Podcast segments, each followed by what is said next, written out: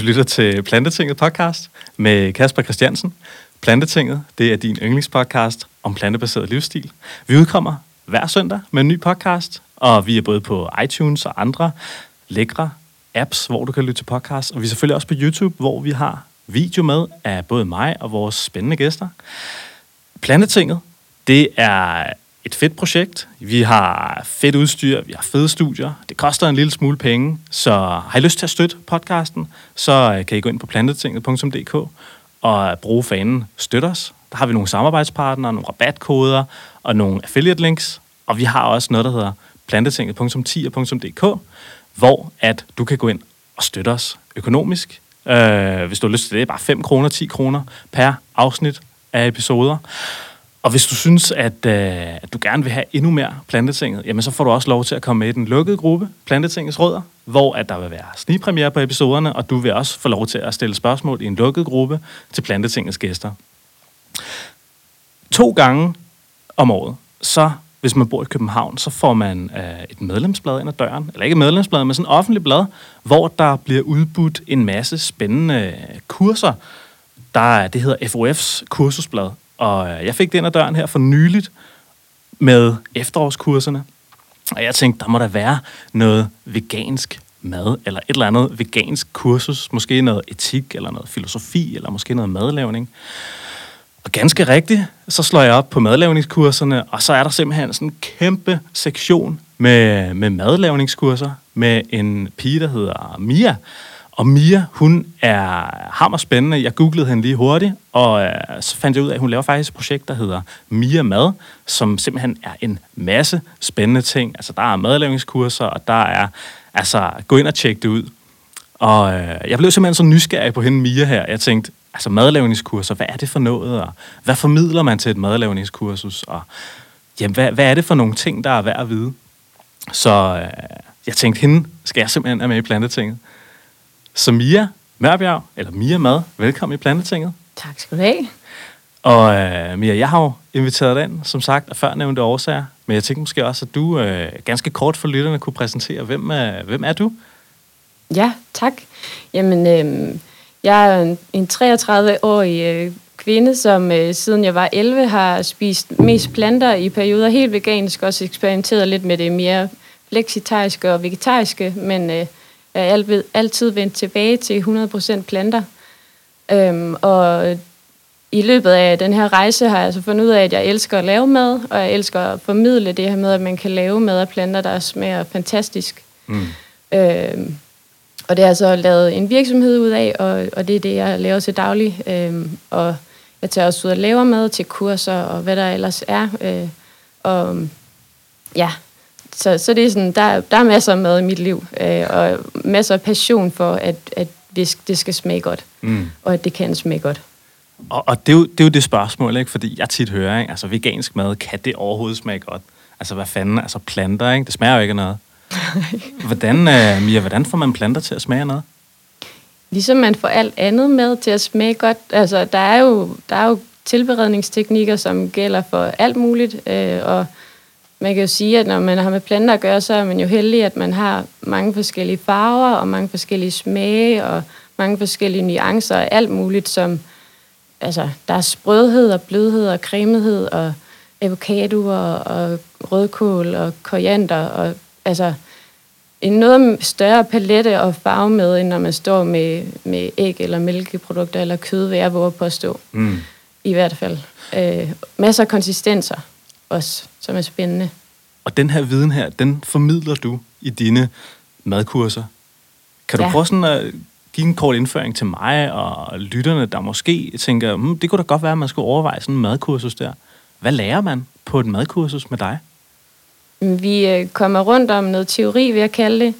Øh, taler om de fem grundsmag, øh, sødt, surt, bittert, umami og salt. Øh, hvordan de ligesom spiller ind i det plantebaserede køkken. Øh, også noget om, hvad for nogen, der kan være vigtige at tænke lidt mere over, øh, end andre måske. Mm. Umami for eksempel. Mm. Øh, og så også nogle af de her tilberedningsteknikker, som kan få en helt nogle andre smage frem i, altså en fennikel kan man spise rå, eller man kan spise den i en suppe, eller bagt i en ovn. Og der er en, et stort sådan, spekter af forskellige smage, som kan komme frem via den tilberedningsteknik, man bruger. Mm-hmm. Så det er for eksempel også noget af det, vi både taler om og prøver af i mm. praksis med at lave mad selv Okay, som kursist. fedt. Og hvor er det, det foregår hen? Jeg har både et samarbejde med FUF København, og øh, de har lige fået et nyt køkken på Humletorvet øh, i den nye Carlsberg by, Mhm. som kommer op at køre snart. Og øh, så er vi på forskellige skoler rundt omkring i Storkøbenhavn. Cool. Øhm, ja, og i Aarhus kommer jeg også til at have noget på nogle folkeskoler, og de har også deres eget køkken derovre. Og så tager jeg også ud til forskellige mennesker. Øhm, privat og små virksomheder, større virksomheder. Ja, ja, ja jeg kunne blive ved. Jeg, heldigvis øh, har jeg også øh, fået mulighed for at komme lidt med ind i de offentlige køkkener øh, via Københavns Madhus, øh, som jeg lige har startet et samarbejde op med. Så det bliver super spændende at øh, komme til at, at have lidt at gøre med nogle hospitaler og nogle kantiner og hvad der ellers er offentlige køkkener. Børneinstitutioner. Ja, Ja. fedt. Og det, øh, så du har simpelthen lavet vegansk mad med hele Danmark? Ja, Jamen, altså både øh, revisor og etikprofessor og pensionister og folkeskoleelever. Og, altså, der er alle, alle være med. Fedt. Og det har du gjort i hvor lang tid? Det er omkring 10 år nu. Ja. Så du har, du har haft fingrene dybt nede i uh, den veganske mad her. Ja, det har jeg simpelthen. Så uh, altså, hen over 10 år, nu siger du, du har været i altså, plantespiser siden du var 11 år. Og, uh, og vegansk mad og plantebaseret mad, det boomer lige nu. Ja, det gør det. Hvad, hvad har du sådan observeret hen over de seneste 10 år som, som øh, facilitator af madlavningskurser? Hvad er det, du har set, og hvad er det for nogle ting, du har oplevet ude til dine madlavningskurser? Jeg har blandt andet oplevet, at øh, inden for de øh, sidste sådan 3-4 år er, er der mange flere mænd, der er kommet på kurserne. Mm. Øhm, specielt øh, øh, akademikere, altså folk, der har lange uddannelser, og som øh, har kigget på nogle tal i forhold til miljø og vandforbrug og klima, og har set, at det kræver virkelig meget vand at producere en oksesteg, eller hvad man nu har sat tænderne i før i forhold til korn, som man ellers vil fodre til koen. Mm. Øhm, så det er sådan, synes jeg jo en, en meget positiv øh, udvikling, fordi det er en kæmpe gruppe af mennesker, Ja. som, som ser på nogle hårde fakta og, og laver en handling ud fra det. Øh, mm. synes jeg er super fedt. Øhm, og så har jeg jo også bare oplevet, at interessen er blevet større i restaurantkøkkener blandt andet, hvilket jo er øh, øh, en velsignelse, vil jeg nærmest sige, fordi det har jo ikke, når, for 10 år siden, der fik man serveret iceberg og tomat og majssalat og måske lidt agurk og ingen, ingen dressing. Og, altså det, det, øh, der er virkelig sket noget på det område også, at det er blevet meget nemmere at tage ud og spise. Mm. Og folk ved også, når man siger, at jeg spiser vegansk, så er de Mm. sådan, nå okay. Ja. Øhm, jeg har for nogle år tilbage tit oplevet, at jeg fik serveret kylling eller fisk som vegetar eller veganer. Og det, det er sådan blevet bedre i Ja. hvert fald.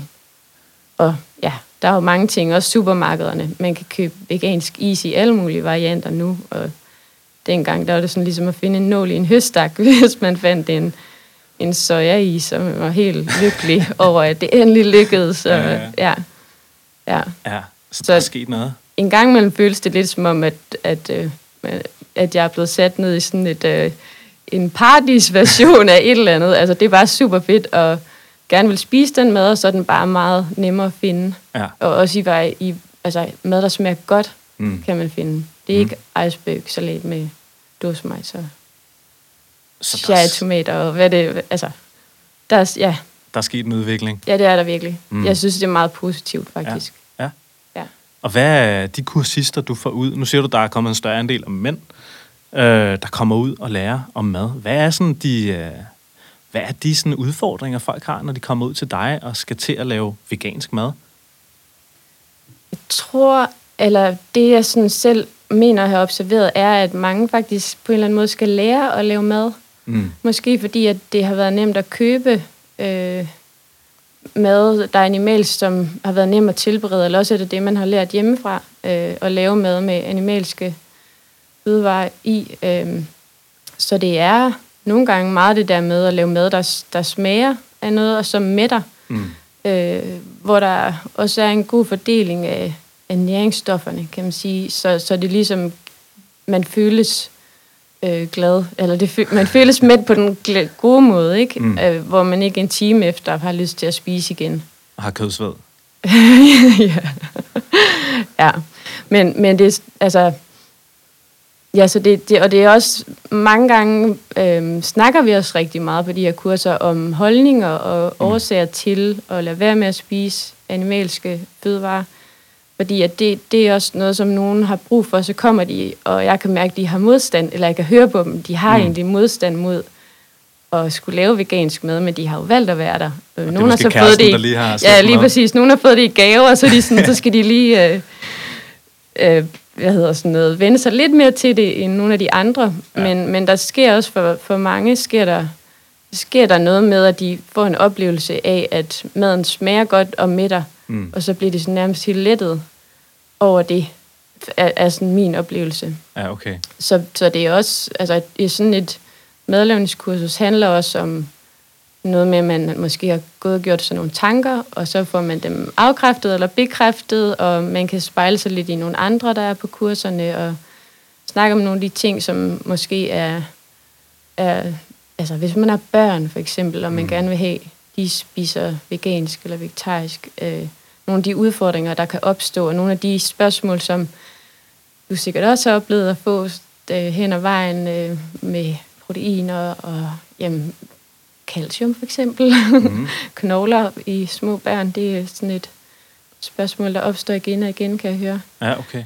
Øhm, så det er, også, det er faktisk en, en ret stor og spændende del af, af medlemmernes kurser tit, mm. at man også skal forvente nogle af, af de her ting, som man måske går og er lidt alene om, fordi man har fået den her interesse, man vil gerne gå lidt med i den retning, men man har måske ikke mennesker omkring sig i dagligdagen, der også er interesseret i det. Så du skal ikke kun formidle viden om mad, du skal simpelthen også bare stå og være parat, når de stiller spørgsmål om calcium til børn, og øh, proteiner, og hvad ved jeg. ja. Jeg har jo så heldigvis også, øh, jeg har, har læst ernæring og sundhed. Mm. Øh, den hedder, det hedder Public Health Nutrition and Food Policy, den retning, jeg har, har taget. Ja. Øh, og har også en kandidat i integreret fødevarestudier. Ah, fedt nok. Øh, så jeg har også øh, noget baggrund, som, som hjælper mig til Hvornår det. tog du den i integreret fødevarestudier? Oh, jeg er simpelthen så dårlig til at huske sådan noget. Det må være det fire år siden, jeg blev færdig, tror jeg. Ah, okay. Fordi jeg startede faktisk selv på den uh, sidste år. Nå, hvor interessant. Uh, men uh, men, men det, jeg tror ikke lige, det var mig, faktisk. Uh, altså, jeg, jeg tror, jeg blev hyldet lidt ud af den, da vi skulle have med arkitektur og design og sådan noget. Og vi skulle sidde og klippe klister, så tænkte jeg, hvad fanden? Altså, det... Skulle I lave pasta, ligesom... Uh jeg skulle? Nej, men vi, Nej, skulle, okay. lave sådan nogle, øh, vi skulle lave sådan nogle forsøg, kan jeg huske. Sådan nogle uh, madforsøg, hvor vi bare sådan, vi har, de har fået sådan et laboratorium derude, hvor at uh, de har nogle kameraer, de har nogle vægte. Og, ja, som er skjult i bordene, ja, så man ikke præcis. ved det. Og, lige præcis, ja. ikke? Og så kan man så observere og, og nedskrive, jamen, uh, og, og, og designe et studie, sådan, så man kan påvirke adfærd. For eksempel så lavede vi et studie, hvor man, uh, vi ville se, om folk spiste mere popcorn, hvis de kiggede på en skærm, end hvis de bare sad med hinanden og hyggesnakkede. Ja. Ikke? Ja. Og, øh, men det var så en af de positive ting, jeg fik ud af at være på integreret fødevarestudier og lege med sådan nogle ting. Men øh, altså, der var bare mere klippe klistre, end der var sådan noget der. Okay. Så, øh, så jeg havde det sådan lidt... Jeg var jo med på første årgang, der tog uddannelsen. Okay. Så jeg ved ikke, hvor meget der er sket siden dengang, og, og vi var også forsøgskaniner helt klart, så vi, måske er vi, jeg ved det ikke, det var, jeg synes, det var super spændende. Mm. Øhm, det kan være, at der er nogen, der har haft lidt flere kræfter til at, at gøre det spændende dengang, det ved jeg ikke. Ja, det... Men altså, jeg, jeg synes, at det... Noget af det, jeg rigtig godt at kunne lide ved begge mine studier, er, at det har givet sådan en forståelse af, at vi er, et global, vi er en global verden, og, og vi påvirker hinanden. Mm-hmm. Øh, og altså, mange af de fødevarer, vi spiser, også planter jo, er jo importeret fra andre lande, og den pris, vi giver for den, påvirker, altså kan ligesom betyde noget. 100 procent. Øh, og også hvis det er en lav pris, kan, kan det betyde en, en del, ikke? Ja, ja, ja, Øh, så det er noget af det, jeg synes har været rigtig interessant ved det, fordi at der er plantemad jo også super relevant, fordi at der er meget miljø og klima Mm. i den her globaliserede verden, hvor at vi måske smider noget CO2 af i nogle andre lande, øhm, ved at få produceret argentinsk oksekød, eller hvad det nu er, ikke? Jo, Øh, så ja, altså, så, så det synes jeg har været super spændende, ja. At, at, at få meget, meget mere perspektiv på verden igennem et måltid. Mm. Øhm, Men de her perspektiver, har de så påvirket sådan din indkøbsadfærd? Selvfølgelig, så spiser du, spiser vegansk, plantebaseret. ja. Men, øh, men hvad med økologi og biodynamik og sådan noget? Er det sådan nogle øh, forhold, du også går op i, når du formidler din mad igennem dine kurser, og du spiser selv? En gang imellem har jeg sådan overvejet, om jeg skulle begynde at sige, at jeg spiste, spiste ø- øko, at jeg var øko, økoganer, Økoganer. økoganer i stedet for veganer. Mm. Fordi at, øh, at jeg går næsten mere op i økologi end altså, så meget andet, eller, eller andre sådan, landbrugsmetoder, som ligesom tænker helheds, helhedsagtigt, ikke? Okay. Øhm, Hvorfor gør du det? Jamen, fordi jeg synes, vi skal passe på jorden, sådan kort sagt. Mm. Egentlig, jeg synes, vi skal respektere, at, at vi lever i sådan et samspil, og at, øhm, altså, at, at vi har ret stor indflydelse, fordi vi, vi mennesker, vi, altså, vi har, har fundet ud af at ekstrahere en masse, men måske ikke rigtig fundet ud af at give tilbage igen. Mm. Øhm, ja. Så økologi, det, er, det mener du er vejen frem? Ja, eller noget, der bliver ud, ud, videreudviklet, ikke? Ja. Altså noget, hvor, at, hvor at man har en, en intention om at, at passe godt på jorden, Mm. og, og altså, passe godt på naturen, og behandle alt muligt med respekt. Mm. Ja. Cool. Dyrker du selv meget? I, jeg har en mor, der har en kæmpe køkkenhave, og øh, så er jeg heldig at kunne øh, hente en masse ting der. Fedt. Øhm, og nu er jeg lige flyttet øh, tilbage tæt på hende, øh, så jeg forestiller mig, at jeg lige kan få en lille firkant til næste øh, sommer. Fedt. Og, og lave min dyrke nogle af, af de spændende planter, som jeg lige har... Man ikke kan finde i butikkerne, måske Mm. så tit. Ja, Øhm, ja, ja. ja. Svedigt. Ja, ja. Jeg var på et tidspunkt på, jeg kan ikke huske, hvad for en ø, men der, der ligger et, eller lå i hvert fald et vegansk landbrug, eller sådan et vegansk gardneri, hvor jeg en sommerferie tog hen og var med til at, at høste og, og sådan se, hvordan det foregik. Aha. Øhm, Wow. Ja. Så øh, det, det er helt klart, altså, jo mere det sådan er fra øh, jord til bord, jo bedre, synes jeg. Ja, Mm.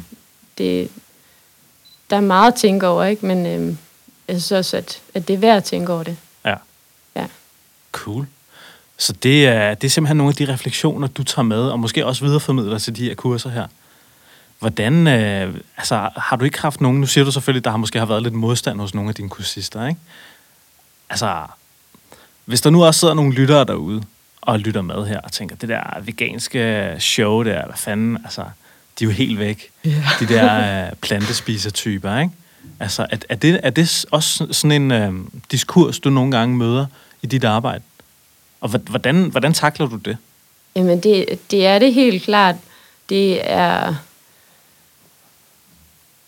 Altså, man, man bliver sådan lidt stukket til nogle gange med, med sådan også meget, at folk skal sådan give udtryk for, at de måske ikke spiser så meget kød, men de kan godt lide det alligevel, og så skal man måske sådan, sådan anerkende, at det er okay. Og, altså, jeg, jeg, er sådan, jeg, vil bare, jeg vil faktisk helst bare have lov til at, at gøre og være, som jeg er, og jeg har ikke, altså, jeg vil gerne øh, være der og tilbyde min viden og kompetencer til dem, som har lyst til at, at, at bruge det til noget. Mm. Øhm, men ja, jeg møder en gang imellem altså, øh, sjove spørgsmål og, og sådan, altså, og jeg synes egentlig, det, det virker tit, som om det handler om, om, om folk selv, og ikke, altså, jeg tager det ikke personligt, i hvert Mm, fald. mm. Det, det tror jeg det først og fremmest er, er min vigtigste taktik, at jeg tager det ikke personligt. Mm.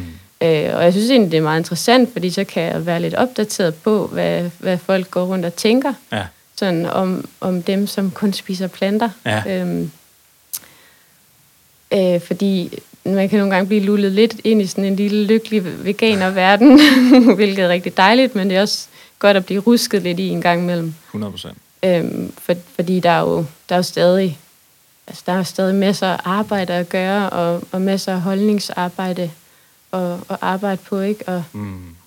øh, så altså noget, noget med at ikke tage det personligt og være venlig Mm. og, og holde det hjemme i sig selv, ikke? Altså at, at selvfølgelig kunne det jo være fantastisk, hvis vi passede endnu bedre på jorden og havde endnu mere respekt for, for ressourcer og dyr og hvad der ellers er. Men, øhm, men det hjælper ikke at, at synes, altså er min oplevelse, at, at sådan pege fingre af folk, eller, eller sige, at de gør noget forkert. Eller, altså, det, ja, det er bedre at inspirere, tænker jeg, med, med at, at, at, at leve et, et godt liv og være glad selv. Mm. 100 procent. Ja. Lad os snakke lidt om, øh, om madlavningskurserne.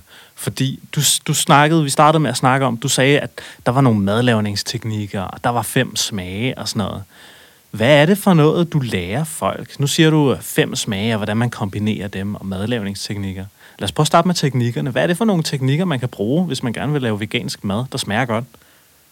Man kan for eksempel stege sin løg på øh, øh, øh, ja, en måde, som øh, får rigtig meget smag frem i dem.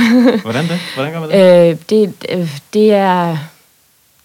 Jamen, hvis man, de fleste kender måske hakkebøffer med blødløg. Mm. Øh, og de her blødløg, de bliver karamelliseret og, og sådan gyldne og øh, falder sammen. Og, og det er sådan lidt derhen, øh, jeg gerne vil, fordi at, at hvis man tager et råt løg, smager det bare på en helt bestemt måde, og hvis man så steger det på en bestemt måde, og der er jo mange forskellige måder, man kan gøre det på i virkeligheden. Mm. Men, men øh, hvis man karamelliserer det og, og når derhen, hvor at, ja, det, det sådan bliver gyldent og brunt, så får man rigtig meget smag ud af det. Mm. Øh, så, så det er sådan en, en enkelt ting, som jeg ofte går meget op i. Fordi hvis man steger sin løg på en god måde, så er der så meget at hente. Du må lige forklare, hvordan man gør. Ja. øhm, jamen, man, man, øh, man, bruger, man bruger noget fedtstof, øh, og man tager fedtstoffet op på en forholdsvis høj temperatur. Så det kunne Øh. være plantesmør, eller Ja, eller olivenolie. olivenolie, eller kokosolie, lige Mm. præcis. Øhm, en blanding af olivenolie og, og smørbar, øh, for eksempel, er, er virkelig lækkert. Okay. Øh, så kan man bruge finsnittet løg, for eksempel, smide dem på, mens der var, er god varme i fedtstoffet. Øh, lige lade dem være der fem minutter eller sådan noget, mens man holder øje med det. Rør rundt en gang imellem, så skruer man ned på mellemvarme, mm-hmm. og lad det, lad det få lidt fred, fordi jo længere tid løgene har kontakt med panden eller grydens bund, jo mere opstår der den her karamellisering, og også en anden proces, som hedder milliard, tror Ah. jeg, man udtaler det. Ja. Som er sådan noget, der kommer, kommer ved højere temperatur end karamellisering. Aha. Øhm, og og det, er, det er der, hvor der begynder at blive dannet nogle af de stoffer, som inde i vores mund øhm, stimulerer, øh, sådan at vi tænker umami-smag. Aha. Ja. Nå. Så sådan noget med at stege øhm, og ovenbaning øh, er også noget, som jeg tit tager med, Mm-hmm. Fordi der også sker nogle af de, altså de, de samme to processer, hvor der bliver en karamellisering, og, og der kommer ja, nogle stoffer, som får os til at tænke umami eller smage umami. Mm. Og lad os snakke lidt om det der umami der, fordi hvor, hvor er det, det traditionelt optræder hen? Faktisk blev det opdaget i tang, Ja, okay. øh, og, og det betyder velsmag. Øh, Ja. Det er et japansk ord. Mange forbinder det jo med kød, Mm. Øhm, og nogen kalder det også smagen af kød eller kødsmag. Mm. Øhm, så det er, sådan, det, det er lidt no, nogle gange det, som, som jeg arbejder med, at, at prøve at vise, at der er altså masser af umami-smag i planter. Mm. Øhm, ja, og det, ja, det er en smag, vi kan smage i munden, så det er ikke en aroma, altså det er ikke noget, vi kan dufte, men det er Okay. noget, som, som rammer smagsløg i munden. Aha. Ja. Og hvor optræder det i planteverdenen? Det er jo for eksempel i løg, øh, og mere og mere, jo, jo mere det bliver tilberedt, øh, så bliver der frigivet et stof, som, ja, som bliver frigivet ved varme, for eksempel. Mm. Soltørrede tomater, øh, solmodne tomater, Mm. tang, Mm. øh, svampe Mm. er et rigtig godt eksempel, specielt sådan nogle, der er hårdt stigte, Mm. så de får noget steg skorpe, øh, noget farve på. Bønner, linser, gærflager er også et ret godt eksempel. Øhm, ja, det er alle mulige steder, øh, og bare i mere eller mindre koncentration. Og tror du, det er det, det stof, eller den smag, eller måske fraværet af den, der får folk til at sige, at plantemad ikke smager af noget? Jeg tror meget, det er den i hvert fald, Mm. fordi at den er forbundet ret meget, synes jeg, med de der tilberedningsteknikker, som mange ikke er så meget inde i. Aha. Øh, det er i hvert fald min oplevelse. Aha. Og altså, det er jo det der med, med at føle sig mæt på den rigtige måde, er jo en kombination af mange ting. Øh, men jeg tror, at umami spiller en, en rigtig stor rolle der. Aha. Også fordi, at umami er noget, vi også er vant til at få igennem ost. Aha. Øh, meget, ikke? Og det spiser man jo ikke, når man øh, vælger kun at spise planter. Mm. Øhm, så det er jo der, hvor at man for eksempel kan bruge gærflager øh, og lave et eller andet, der minder om ost, øh, men, eller som egentlig i virkeligheden bare er noget, der spiller rigtig meget på smagen umami. Mm. Ja. Okay. Og det er meget spændende. Så nu, nu sagde du det her, det her forskellige øh, dele, der får en til at føle en mæt. Fordi jeg, jeg hører også nogle gange øh, det der med, altså det er en anden mæthedsfornemmelse, man får. Lad os sige, hvis vi starter øh, som at spise kød og æg og mælk, ikke, som jeg jo har gjort, jeg, det kan jeg i hvert fald huske. Altså jeg kunne, øh, jeg kunne slet ikke forstå de signaler, jeg fik fra min mave, da jeg begyndte at spise vegansk mad og leve af det. Altså, det var sådan, jeg, jeg blev sådan helt fortvivlet, fordi øh, at, at den fornemmelse, som jeg kendte så godt fra min krop, den, øh, den var lige pludselig erstattet af en anden fornemmelse, mm. som måske ikke var så, så tilfredsstillende. Så hvordan, øh, hvordan arbejder man med det? Altså, hvordan skaber man en, en god mæthedsfornemmelse hos folk?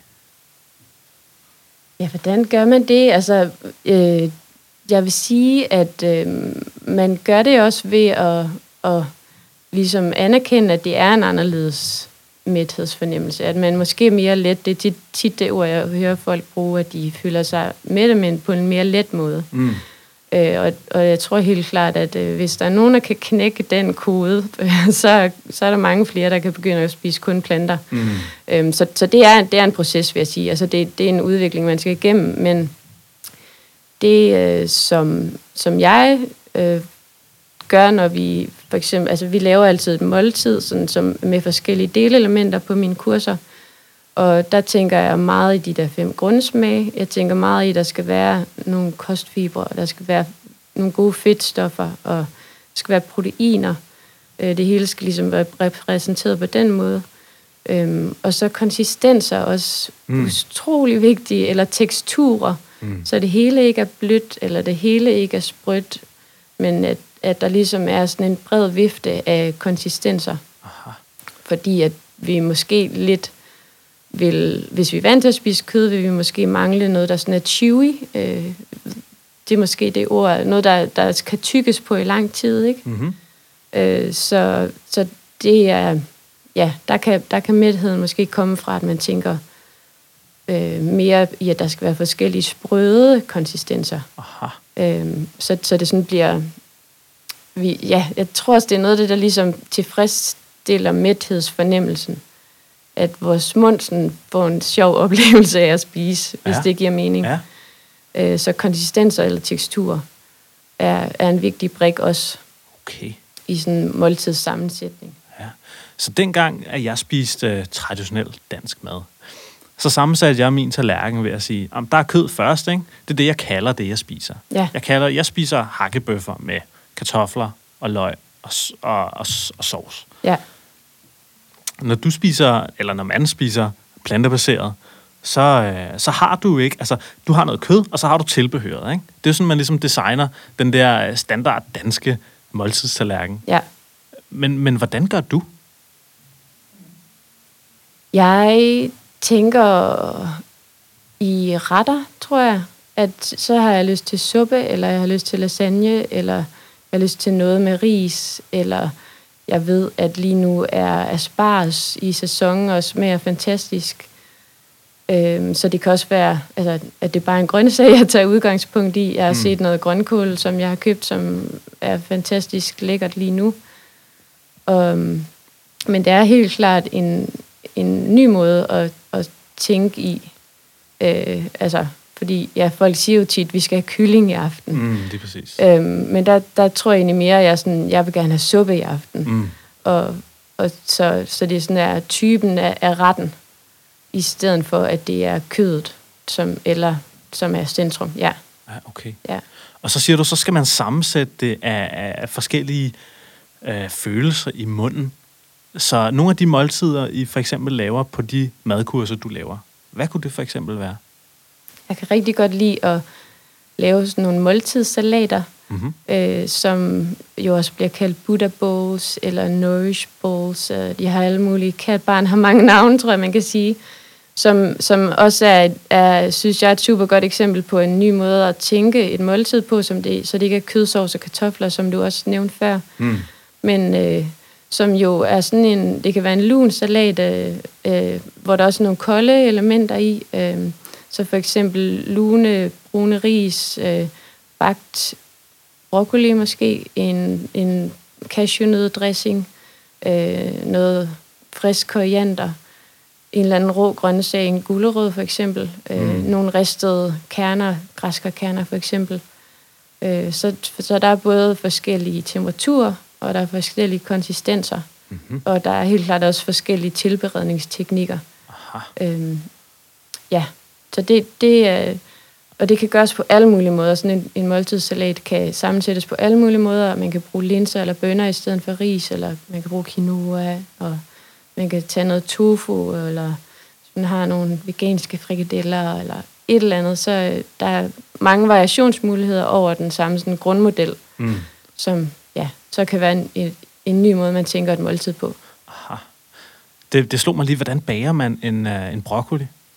Man, man bager en broccoli ved, at øh, man kan skære den ud i, i de størrelser, man gerne vil have den i. Altså, Ja. jeg, jeg, jeg kunne for eksempel tage en broccoli og kigge på stilken og, og skære de, de groveste dele af, og lige tage bunden af også, fordi stilken er super lækker og har en anden konsistens end, blad, end ikke bladene.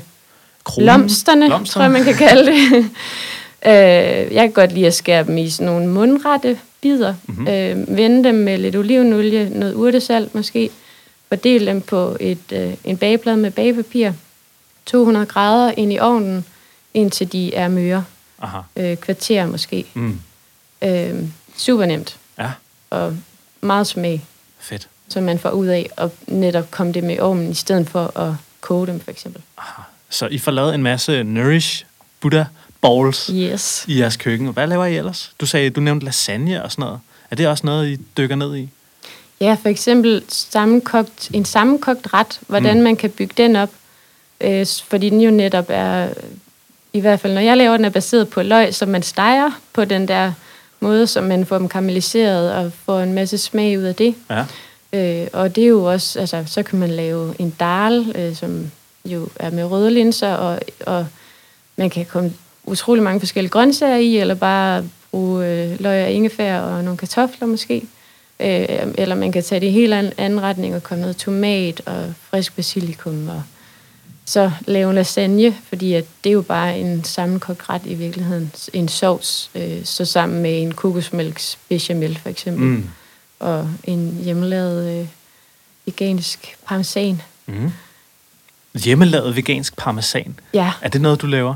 ja det, det, det er også et, et hit til sådan nogle kurser, fordi det er så nemt. Nå, Øh, det, salt, det må du lige dele en gang. Ja, for eksempel salt. Øh, for eksempel salt. Jeg mener mere for eksempel cashewnødder. Ja. Men det kan også være andre nødder eller kerner. Og så de her gærflager Mhm. mm-hmm. øh, og noget salt. Cashewnødder, gærflager og salt. Ja, Så du blender og det cashewnødder blender man, ja. med vand i eller andet? Nej, bare, øh, bare som det er. Fordi så bliver det sådan lidt crumbly. Øh, noget, man kan strø ud over sin salat ah. eller ovenpå. Okay, så det er ikke, du får ikke sådan en blok, du får bare sådan en Nej, lige præcis. Det er ligesom at købe en pose, der allerede er, øh, Ah, okay. hvad hedder det, revet. Ja. ja. Ja, okay. ja. Smart. Er også god i sovs, for eksempel. Ja. Ja. Hvis man nu laver en, en hvid sovs, for eksempel. Aha.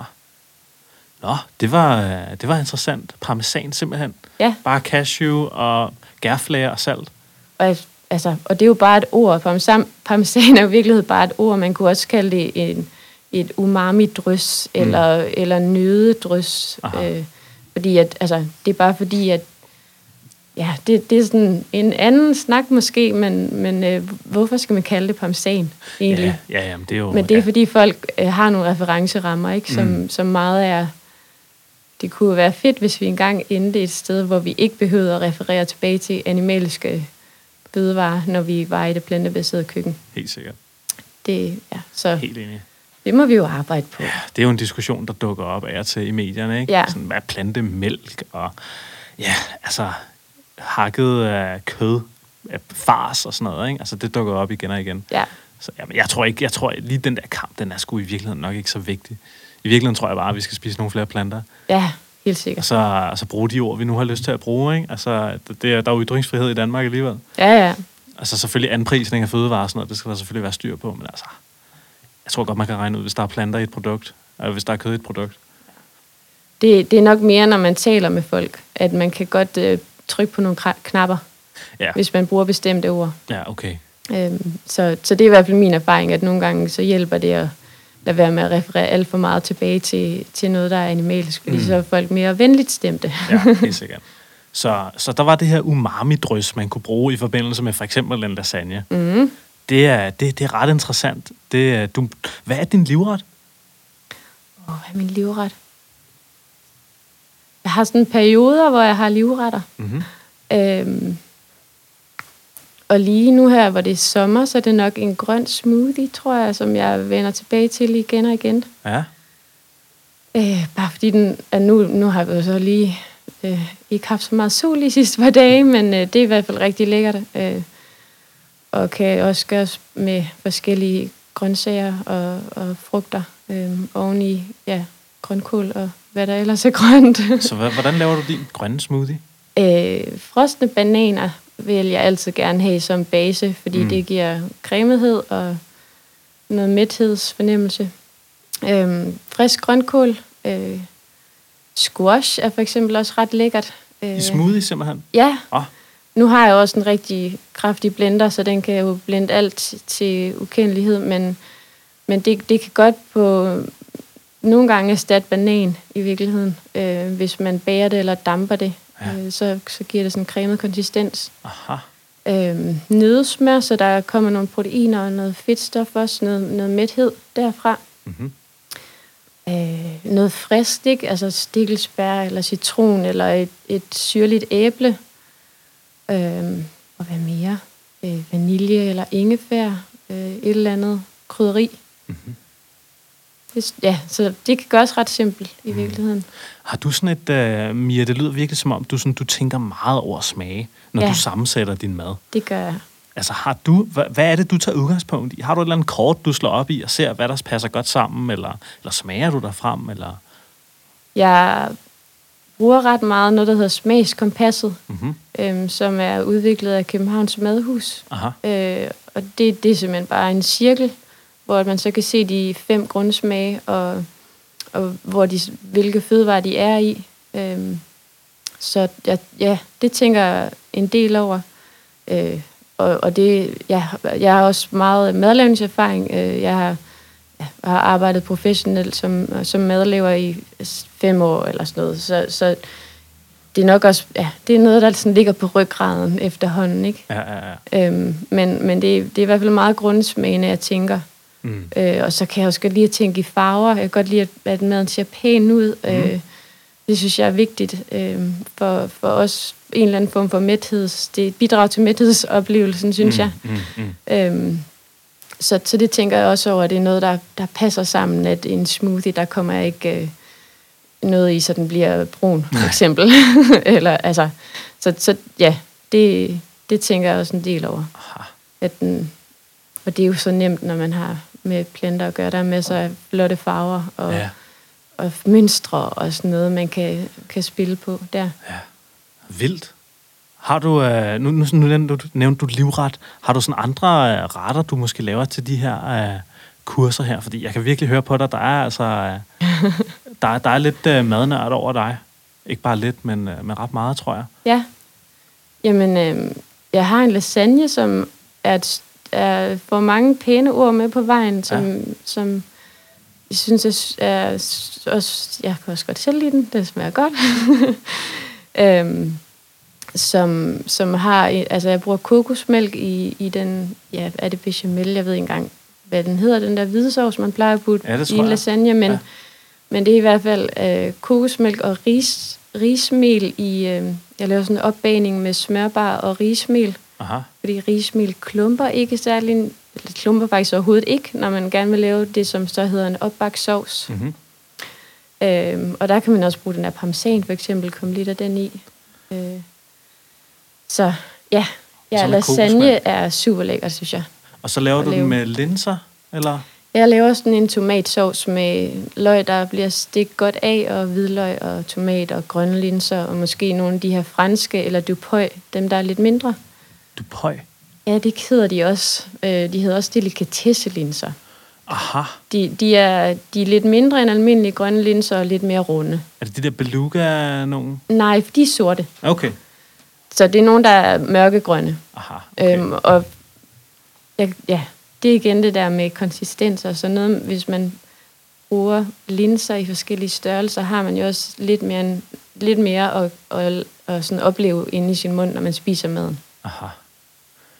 Vi havde en fyr, jeg tror det var i episode 15 af, af Plantetinget podcast, der havde vi en fyr inde, der hed Michael, og øh, Michael Hase. Han havde udviklet en applikation, en, uh, en software, hvor man ligesom, og den har jo, man kan sige, indbygget det der madkompas, ikke? så kan du banke ind i appen, hvad er det for nogle fødevarer, jeg har i mit køkken, og hvordan passer de godt sammen. Og det var faktisk meget sjovt, du sagde det der med banan og squash, ikke? Ja, Fordi ifølge den her applikation, så passer banan og squash virkelig godt sammen. ja.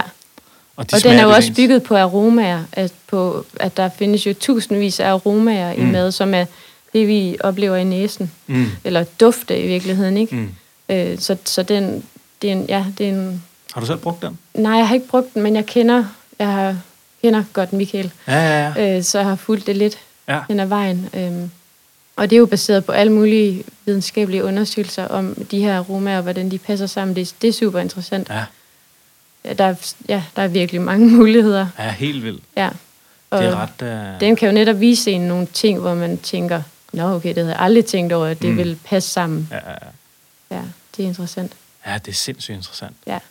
Så øh, når du skal videre herfra, så skal du ud til noget... Ud i, du sagde Humlebyen. Nej, var det? Nej, du skal ud i Kødbyen. Ja, jeg skal ud og snakke med Københavns Madhus. Ja. Og hvad Ja. er det, I skal lave derude? Jamen, jeg skal til at være med på nogle forskellige projekter, som de har, og de arbejder jo rigtig meget med det offentlige måltid. Ja. Øhm, øh, og ja, nu må vi se, hvor, hvor, meget, øh, hvor meget jeg kan dele. Det skal jeg også lige have fundet ud af med Ja, dem. ja. Men, men det er i hvert fald noget med, at de arbejder meget med økoløft, altså sådan noget med at få mere økologi ind i køkkener. Mhm. Mm-hmm. Og, og der er det jo en rigtig god idé at, at få flere grøntsager og frugter og korn og hvad der ellers er lavet af planter ind, fordi det er også billigere. Så, mm. så det er jo sådan, økonomi er jo ofte en stor ting, når man arbejder med offentlig mad. Ja, det er det vist. Og der, der passer det veganske og vegetariske køkken jo rigtig godt ind. Ja, helt klart. Men det er faktisk, lad os snakke lidt om det, fordi det offentlige køkken, man kan sige, nu har der været en stor underskriftsindsamling, som blandt andet Dansk Vegetarisk Forening har slået rigtig meget på trummen for. Ja. Nemlig det her med, at der skal være mulighed for, at man kan få et plantebaseret alternativ i alle offentlige køkkener. Ja, Og lyder det faktisk som om, at de måske er begyndt at tænke de baner allerede nu? det gør det, ja. Ja. Og at jeg har jo selv stået som madmor i en vuggestue, øh, og også været køkkenleder i, i en integreret institution. Øh, det er også med børnehave. Og øh, altså der, det har været i Københavns Kommune begge dele, og der har vi jo arbejdet op mod en økologiprocent på 90 procent. Ja, det har det er sådan fandme været, været målet, ikke? Ja. Og øhm, jeg har jo stået der som, ja, 100% plantespiser og, og, og gjort, øh, følgt de retningslinjer, som den institution, jeg nu har arbejdet for, har haft, men jo også været heldig, at jeg, jeg kunne en masse med, med vegetariske retter, fordi at det har hjulpet mig til at nå op på en, en meget høj økologiprocent, Mm. som var over de 90, Okay. øhm, for, fordi at jeg havde, havde de retter, og, eller den viden at, at, at spille ind med, ikke? Øh, Mm.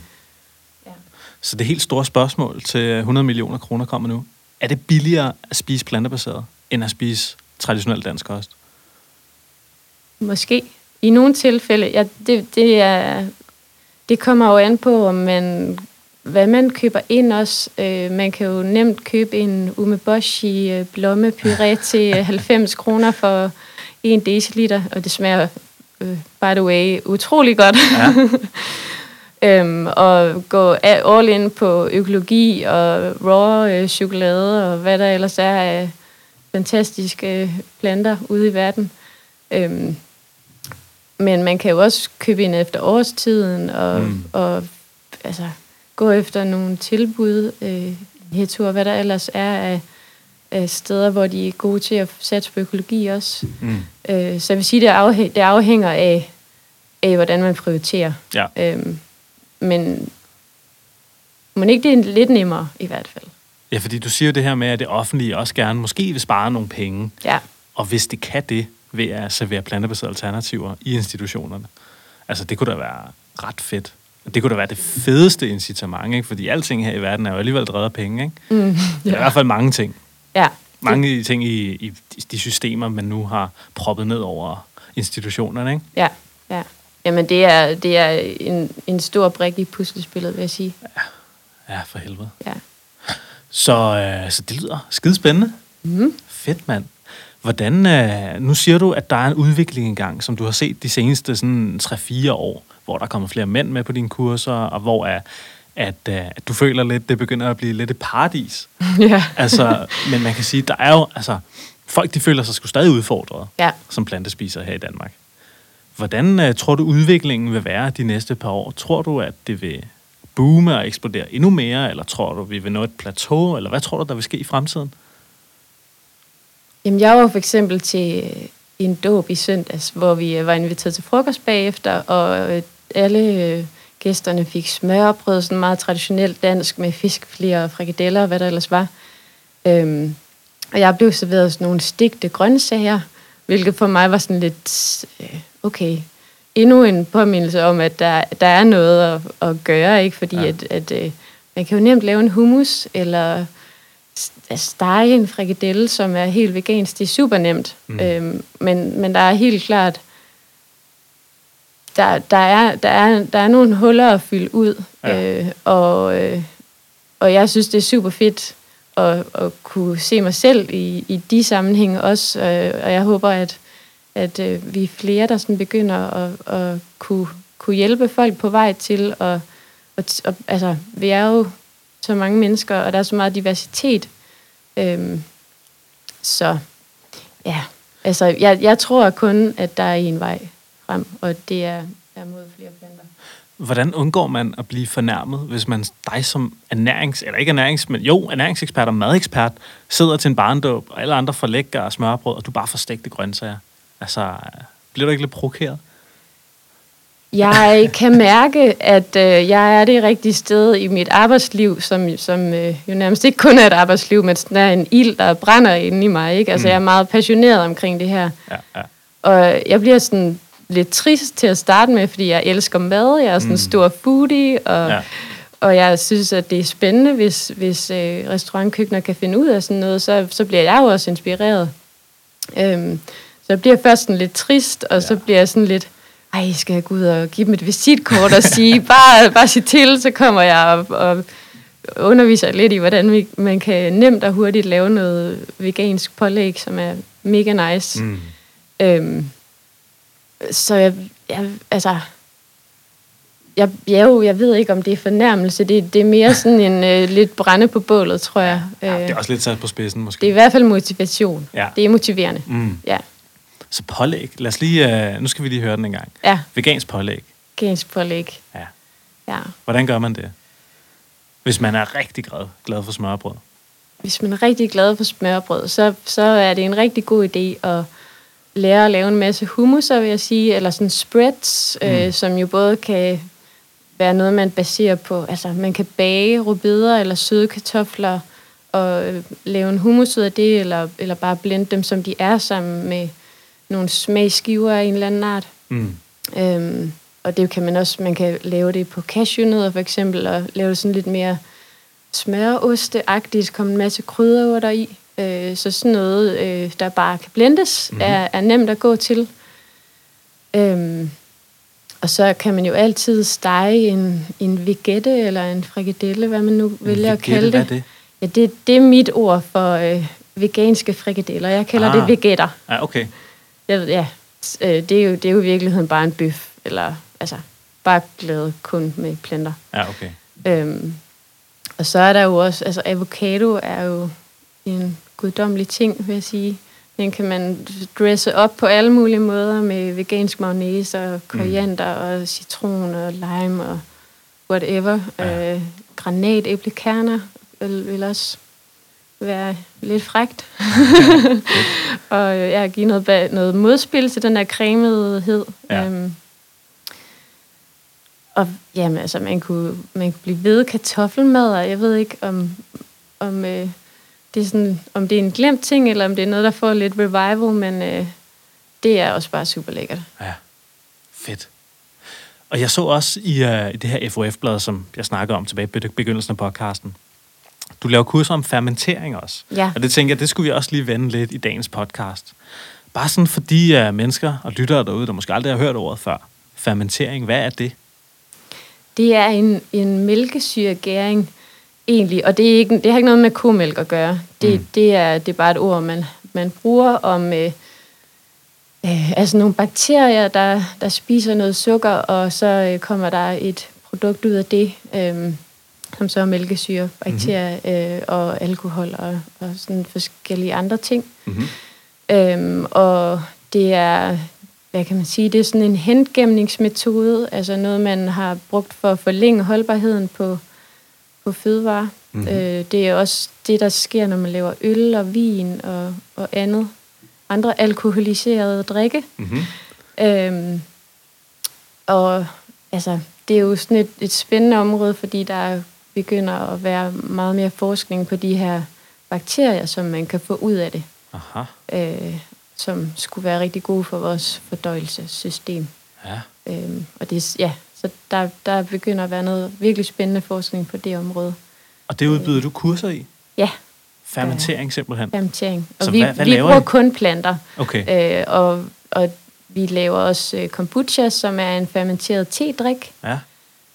Øhm, så vi laver for eksempel sauerkraut, altså kål, forskellige kåltyper, som øh, vi masserer med salt og trækker væske ud af, og ja, øh, men altså, og noget, hvor vi bruger øh, grøntsager, vi skal i stykker, og så kommer en saltlage, altså vand, hvor der er oplyst noget salt i, og så får lov at stå ved stuetemperatur, og, øh, og så kan de her bakterier begynde at spise løs og danne, danne de her sunde, sunde øh, slutprodukter. Mm. Øh, ja. så, så er det kun for sundhedens skyld, at man skal spise fermenteret? Bestemt ikke. Jeg synes mest, man skal gøre det for smagen. Ja. Øh, også fordi, at det er jo ikke...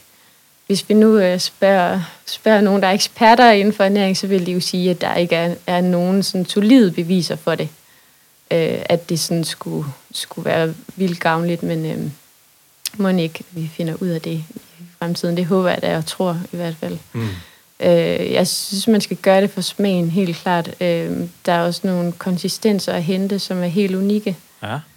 Øh, og så er det også bare sådan legebarnet i en, tror jeg, der kan blive, øh, der kan blive tilfredsstillet. øh, og altså madspilsmæssigt kan man jo bruge for eksempel et kålhoved, som er måske blevet lidt trist, og man synes ikke, det egner sig til en salat, eller hvad man ellers ville have lavet med det. Øh, så, så der kan jo sådan ryge nogle øh, lidt, øh, hvad hedder sådan noget, bløde gulerødder, øh, kan ryge sådan en saltlag, i stedet for at man smider dem ud. Aha. Øhm, så det er også sådan noget, man kan... Ja. Så hvordan gør man, hvis nu der sidder nogle folk derude og lytter med og tænker, det der fermentering, det lyder fandme fedt, det skal jeg prøve. Ja. Altså, så skal man finde nogle mælkesyrebakterier og noget saltvand, eller hvordan fungerer det? Det, det, det som, øh, altså det jeg underviser i, som, hvor vi, øh, når vi fermenterer grøntsager, så, så bruger vi ikke, så vi tilsætter ikke nogen mælkesyrebakterier. Det, det er simpelthen nogen, der sådan, altså de er jo, for eksempel et kålhoved er fyldt med de her mælkesyrebakterier på overfladen. Okay. Øhm, så så øh, man, kan, man kan jo godt lave ting, for eksempel øh, ost af nødder og sådan noget, hvor man tilsætter øh, nogle bakterier udefra, men det her, det, det jeg underviser i, det er noget, hvor vi udnytter dem, der naturligt er til stede Aha. øh, på overfladen af grøntsagerne i luften, Mm. øh, hvorinde de nu befinder sig. Øhm, en kombucha er jo sådan en, sådan en lille svampemonster-ting, som man skal bruge til at starte den op. Øh, så der skal man have sådan et stykke, man kalder det en scoby, øh, Ja. hvor plus noget øh, te, der allerede er blevet fermenteret. Øh, men ellers er det altså super nemt at gå til. Man skal have noget salt, noget vand, nogle grøntsager, nogle frugter. Mm. Det er det. Okay. Lad os snakke lidt om, øh, om kombucha og det der monster, du, du nævnte der. Ja. Er det, øh, er det noget, du laver meget og drikker meget? I perioder, ja. Ja. Øhm, det er... Altså, det, det, det er, smager utrolig godt, synes jeg. Mm. Øh, og og øh, det er også sådan noget, hvor man kan... Man laver sådan to... Øh, hvad hedder sådan noget? Steps i fermenteringen, hvor det første, det første trin øh, laver man bare sådan en neutral smagende kombucha, og i andet trin kan man så tilsætte alle mulige forskellige frugter, bær. Nogle putter øh, askebark i, eller nogle forskellige urter, eller citrus. Øh. Og ja, der kan man virkelig komme til at lege og, og, og lave nogle fantastiske smage. Aha. Øhm, og det er også sådan noget, som kan være lidt champagneagtigt, fordi man kan, kan få det til at boble. Ja. Øh, Vildt. det, er- det er super sjovt og spændende, synes jeg. Jeg kan huske, jeg har eksperimenteret med at lave sådan noget kombucha derhjemme. Ja, Uh, normalt så skal man jo gøre det i sådan nogle store glaskrukker, og så, så kan der være sådan en lille tappehane nede på bunden. ja. Og jeg er gjorde det bare sådan en helt normal krukke, ikke? Ja, Og så, uh, man kan købe sådan noget, uh, sådan, nogle, sådan noget kombucha på flaske, der hedder Roots of Kombucha fra Malmø. ja. Og der har de nemlig sådan en lille bitte, lille bitte del af det En der monster Scoby, der. ja. Ja, sådan en lille Scoby-monster. Man skal passe på, når man, at man ikke sluger den, Ja. når, man, øh, når man drikker den. Jeg tror nu ikke, der sker noget ved, hvis man sluger den. Nej, nej. Men altså, øh, så tænker jeg, så prøver jeg sgu at lave min egen uh, kombucha ud fra det. Jeg kan bare huske, jeg, altså, jeg synes, det så sindssygt ulækkert ud. Da, fordi så, så havde jeg lavet en te, så havde jeg kølet den af, og smidt, uh, altså, du ved, desinficeret glasset, du ved, smidt uh, lille Scoby-monster ned. Og søde teen. Jeg havde også sødet til en, der var ja, sukker i. det, det er nemlig vigtigt. Ja. Men det var bare sådan, øh, altså, så, så, så var jeg taget ud at rejse, og så kom jeg hjem igen, og så var der bare sådan en stor vandmand på toppen, ikke? ja, Og det, øh, jeg, synes, jeg synes det så lidt ulækkert ud. ja. Og det er sådan, jeg kunne ikke få mig Det selv til hører at jeg drikke også det. tit, at folk virkelig sådan føler sig føler lidt afsky, når de ser sådan en. Men jeg, jeg, jeg føler mere sådan, yay, den er levende, når jeg ser den. Fordi at, at, altså, det er noget af det, jeg synes er specielt er fantastisk ved kombucha, at man sådan kan se den her, man, man, altså i virkeligheden kan man starte med, som du siger, sådan en skobi, som er på størrelse med, hvad, en, En en 5 tommelfinger, kroner nej, eller, eller noget, ja. sådan noget, ikke? Øh, Og, og den kan simpelthen, hvis man for eksempel bruger sådan en stor glasdispenser, som du taler om, øh, som jo har en ret stor overflade, som måske er sådan en frokosttallerkens øh, overflade, så kan den her 5 kroner vokse sig ud og dække hele overfladen Mm. øh, på, på væsken, man har i den her glasdispenser. Og jeg, altså, jeg synes, det er super fascinerende, og, og det giver også sådan, det, at man kan lave noget selv på den måde, synes jeg, er, er, er sådan, det er bare super fedt, synes jeg. Ja. At, at noget, man troede, man kun kunne købe i butikkerne, det, det er faktisk noget, der er meget nemt at gå til, og, og noget, man kan lave hjemme i sit eget køkken. Ja. Øhm, ja, og, og det er altså, det jeg har ikke hørt om nogen, der sådan fik det dårligt, eller fik okay. fødevareforgiftninger, eller noget af, af det. Altså, fordi man kan godt se og lugte og mærke, når, når det ligesom går galt med Okay. sådan nogle fermenteringer. Ja, okay. Det er ret tydeligt. Nå, okay. Øh, det er sådan ret kloakagtigt, eller, ja, eller vokser lidt vildt øh, ovenpå, ja, Okay. eller nede i. Så Ja, okay. Jeg har hørt om folk, der sådan, øh, du ved, så får, begynder folk sådan at få sådan lidt, lidt, lidt forhold til den der vandmand der, ikke? Ja, Så begynder folk at tale til den, og, og, og klappe den og sådan noget, ikke? ja. Jeg kan godt følge dem. Ja. Ja. Det er jo sådan en, øh, det er sådan en bakterie- og gærkultur, ikke? Ja, lige præcis. Scoby står for, hvad filen er det nu? Symbiotic Culture of Bacteria and Yeast. Så mm. det er Mm. sådan en symbiotisk øh, blanding af bakterier og gærceller, Mm. øh, som, ja, som på en eller anden måde danner noget cellulose, altså det samme som træer også er, er lavet af, Aha. blandt andet. Ja. Og så, ja, det, det er, altså jeg synes egentlig, det er super fascinerende, at det virker som om den bare opstår ud af ingenting, ikke? Ja. Altså den spiser selvfølgelig de her sukkerstoffer, øh, så man, man kommer sukker i teen, det er det, den lever af. Den er jo levende. Ja, den er levende, præcis. Den er levende, og, og når man øh, bruger sådan en, hvis man har en, der er færdig, og man laver en ny portion, så vokser der en ny scoby ovenpå, og så kan den jo ende med at være sådan et helt bjerg af, af scobier, der er vokset oven på hinanden. Wow. Ja. Det er jo også faktisk ret interessant øh, område, at man kigger på at lave vegansk læder, for eksempel, af, af, af den her scoby Nå, og andre, andre, andre ting, man kan bruge. Fordi den, når man først begynder at komme i gang med at lave kombucha, så ender man med bare at have rigtig mange af de her scobier. okay. Øh, det er også en, en, ja, hvis man kender nogen, der laver kombucha, så kan man højst sandsynligt få sådan en scoby, fordi der er nok overskud Ja. af dem. Ja. Ja, men der er sådan nogle fællesskaber online, ved jeg, hvor folk Ja, de deler præcis. gladeligt ud af deres øh, lille monster der. ja, Det er altså, det, jeg synes, det er ret fascinerende, at man har sådan nogle øh, små levende gobleting, man sådan deler ud, og som, som kan lave mad for en, ikke? Ja. Eller lave smag og drik for en. Det synes jeg, er, altså, det er totalt vildt. Men så kommer jeg også til at tænke på, okay, altså meget, mange af de planter, vi spiser, de er jo også levende. Mm-hmm. For helvede, mand. Hvis du tager øh, de der løg, du står og snitter, ikke? hvis du stikker den ned i en urtepot, så begynder den jo at skyde, ikke? ja lige præcis, det kan gro igen. Det er jo, det synes jeg, altså, det, det er noget af det, der også sådan er med til sådan at, at, at gøre. Jeg synes, det at spise planter bare er så fedt, at det er bare sådan, det er bare levende. Ja, Det er bare sådan, det er bare liv. Jeg får bare liv ind i mig. Og det, ja. Ja. det, det har jeg det ret vildt over. Det, det er sådan, den erkendelse, den synes jeg er ret fed, at det er Ja. sådan, det er levende. ja, det er levende. ja. Så det er sådan, så, så, så får man så også liv. Men er, er det så, altså måske lidt dumt spørgsmål, nu spørger jeg alligevel, er det så ikke lidt synd for den der Scoby der? Altså nu er den jo levende. Hvad nu, hvis man, øh, hvis man dræber sin Scoby, er man så er ikke en dårlig veganer? Og det, det, er, det er et filosofisk spørgsmål, der vil noget alligevel. Jamen, så er en dårlig veganer, hvis man drikker sin scoby. Øhm, Altså, du behøver ikke svare på det. nej, nej, nej, men altså, nervesystem eller ej, altså, det, det, det ved, altså, vi ved, der er jo faktisk mange ting, vi ikke ved. Mm. Det er jo også noget af det, der er spændende ved at være menneske. Der er Ja, mange ja, ting, vi ikke aner noget som helst om. Det kan være, vi vi ved aldrig noget om finder ud af. 100 år, om Ja. ja. en scoby, om, øh, om den kan tænke eller føle, eller... Ja. Det ved vi ikke nu. Det ved jeg ikke nu. Nej. Det skulle uh, spændende. Det, kan, det håber jeg også, at I kan sidde og tænke lidt over derhjemme i stuerne. Jer, der lytter med.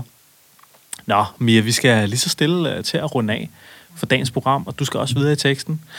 Uh, jeg tænkte på, du har nogle kanaler og ressourcer, hvor uh, man kan finde dig, hvis man gerne vil på madkursus, eller man måske gerne vil, vil have dig ud og lave noget mad et sted, eller et eller andet. Mm-hmm. Fordi, uh, ja, hvor, hvor kan man finde dig hen?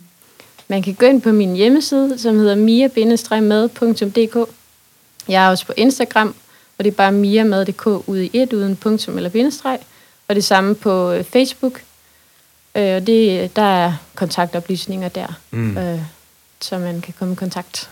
Ja. Fedt, mand. Jeg kunne i hvert fald mærke på den her uh, korte samtale, vi havde her, at du ved sindssygt meget om mad, og jeg tror, altså, jeg tror, at der gemmer sig meget mere viden, og meget mere praktisk viden. Jeg tror, hvis man står med dig i et køkken, så, uh, så, så tror jeg, at det, det stikker af. Ja, Så, det, øh, ja. det gør det nok. Så det kan jeg i hvert fald uh, fornemme. Uh, men du skal have tusind mange tak for, at du havde lyst til at gæste Plantetinget. Jamen, mange tak. for invitationen. Og så uh, håber jeg, at du synes, det er et fedt program, kære lytter.